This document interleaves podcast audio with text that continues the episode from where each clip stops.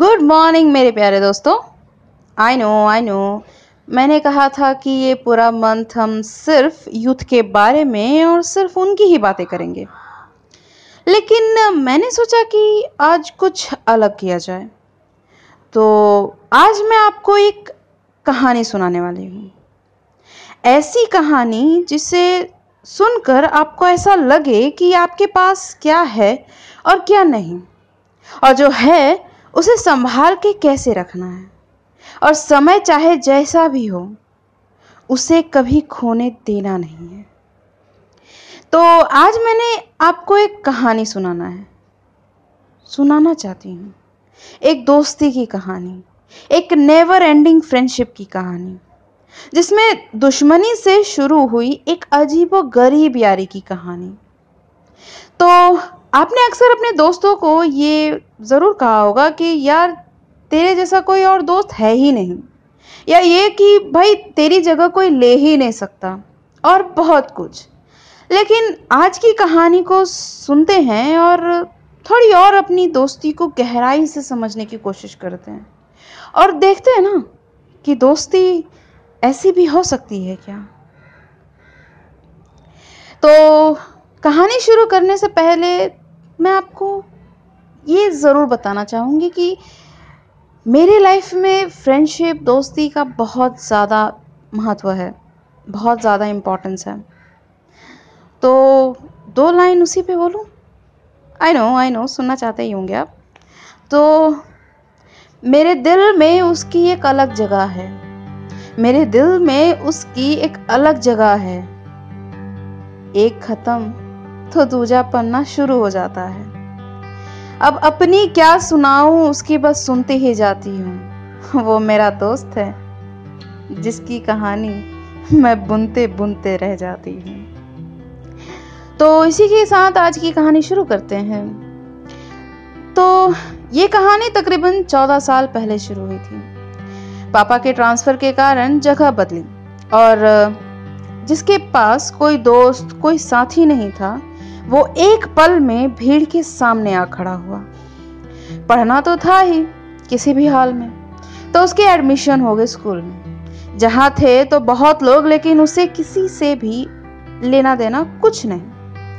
बस अपने में ही रहना, खुद में ही खोए रहना और अपने काम से काम रखना। ना किसी से दोस्ती और ना ही किसी से दुश्मनी। बस खुद की लाइफ में खोए रहना। यही तो वो था। एकदम सीधा साधा और सरल सा। एक दिन कुछ ऐसा हुआ कि उसके लाइफ में एक दुश्मन जैसे इंसान की एंट्री ही हो गई। यूनिट टेस्ट चल रहा था और क्योंकि वो पहली बार ऐसे स्कूल में जा रहा था जहाँ टेस्ट होते हैं। तो स्कूल का टेस्ट दे रहा था तो उसे पता नहीं था कि कैसे देना। तो उसने अपने टेक्स्ट बुक टेक्स्ट टेबल के नीचे रखी और बस इसीलिए कि अगर वो कहीं कुछ भूल जाए तो उसे वो देख लेगा। लेकिन ऐसा एकदम शांति से हो जाए, ये कहाँ मंजूर था? तो वो पकड़ा गया। और जिसने उससे पकड़वाया था, वो उस क्लास का मॉनिटर था। लेकिन कहते हैं ना कि हादसे अक्सर ज़िंदगी के जीने के मायने ही बदल देते हैं। और यही हुआ उसके साथ भी। वो एक हादसा उस दूसरे के लिए उसके मन में नफरत जैसी हीन भावना पनपने लगी। और ऐसी ही भावना से साल खत्म हो गया। धीरे धीरे उस हादसे को भी उसने भुला दिया। क्योंकि उसका ऐसा स्वभाव था कि वो किसी के भी प्रति ज़्यादा हीन भावना रखना या नफरत जैसी अजीब सी फीलिंग्स रखना उसके लिए अच्छा नहीं। मतलब वो नहीं रख सकता था। तो नेक्स्ट ईयर का पहला क्लास शुरू हुआ फ़र्स्ट डे एट स्कूल दोनों आए, लेकिन जैसा कि कहा कि उसे अपने से ही मतलब होता था। तो वो जल्दी ही आ गया और फिर आया वो दूसरा व्यक्ति, जो उसी दिन उसका बेस्ट फ्रेंड बन जाएगा, जो कभी दुश्मन से भी कम न था। और वो फ़र्स्ट डे ऑफ़ स्कूल के दिन ही उनकी दोस्ती का गहरा रिश्ता शुरू हो गया। और फ़र्स्ट बेंच से लेकर लास्ट बेंच और सेकंड स्टैंडर्ड से लेकर सेवेंथ क्लास तक वो एक दूसरे की परछाई की तरह ही थे। कब एक दूसरे के लिए हो गए, कब एक दूसरे के इतने गहरे दोस्त बन गए, पता ही नहीं चला। लोगों को जान के हैरानी होती थी कि अरे, ये लोग तो शुरुआत पे कितने बड़े दुश्मन थे। एक तो मतलब कट्टर दुश्मन बोलते हैं ना वैसा। एक दूसरे की जान के पीछे पड़े हुए थे कि कब किसी की कंप्लेंट की जाए। लेकिन एक बात ये भी अच्छी थी कि उसे कंप्लेन करना बिल्कुल पसंद नहीं था। जब भी कोई कंपटीशन होता था तो दोनों एक साथ पार्टिसिपेट करते। जब भी कोई टीचर का पीरियड होता था तो दोनों को एक साथ उनकी डांट सुननी पड़ती। क्योंकि दोनों एक दूसरे से बातों में इतना बिज़ी रहते कि ये भूल ही जाते कि क्लास में टीचर भी हैं। जब भी कोई टीचर बुलाता तो उनके नाम एक्सचेंज हो जाते। एज ऑफ़ दोनों का नाम एक ही लेटर से शुरू होता था। जब एक दूसरे से रूठते तो टीचर्स को परेशानी होती कि ये दोनों आज अलग अलग क्यों बैठे हैं? और दूसरे ही पल जब रिसेस की घंटी बजती तो आलू की भुजिया देख दोनों एक दूसरे के साथ हो जाते हैं। मतलब टिफ़िन ही उनको एक साथ लाता। मतलब ऐसा वक्त कोई वक्त तो होता ही नहीं कि दोनों एक मिनट से ज़्यादा एक दूसरे से नाराज़ हुए बैठे रहें। और उनकी दोस्ती इस कदर थी कि क्लास में रैंकिंग में भी दोनों आगे पीछे ही रहते, एक दूसरे के। और समय के, क्या? समय का चक्र तो घुमा, एक दूसरे से वो दूर भी हुए, लेकिन एक दूसरे के लिए जो दोस्ती थी, जो प्यार था, वो कभी खत्म नहीं हुआ। पढ़ाई पूरी हो गई और उनकी दोस्ती आज तक उनके दोस्तों की मंडली में मशहूर है।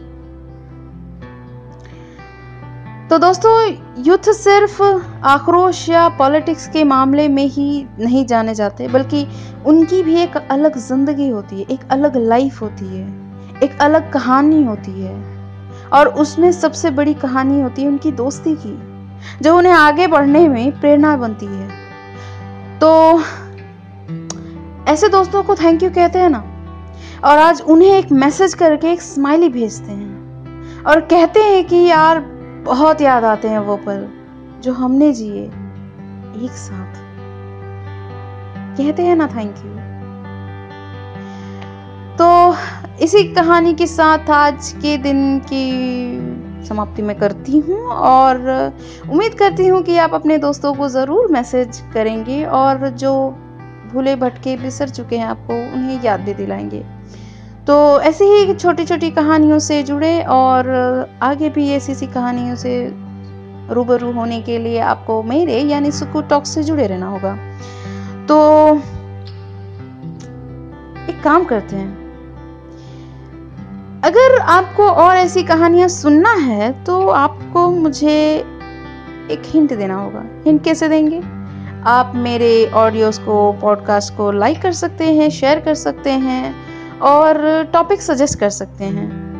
तो इसी के साथ मैं आपसे लूँगी इजाज़त, और आपकी दोस्ती को बरकरार रखने के लिए मेरे पास है आपके लिए ये special song dedicated to only for friends दोस्तों के लिए, अपनी यारियों को लिए, अपनी यारी निभाने के लिए।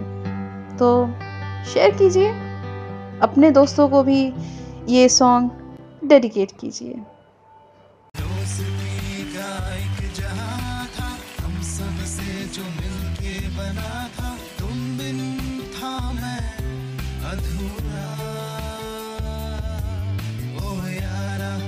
कैसी है यारिया हो यारा कैसी है यारिया हो यारा कैसी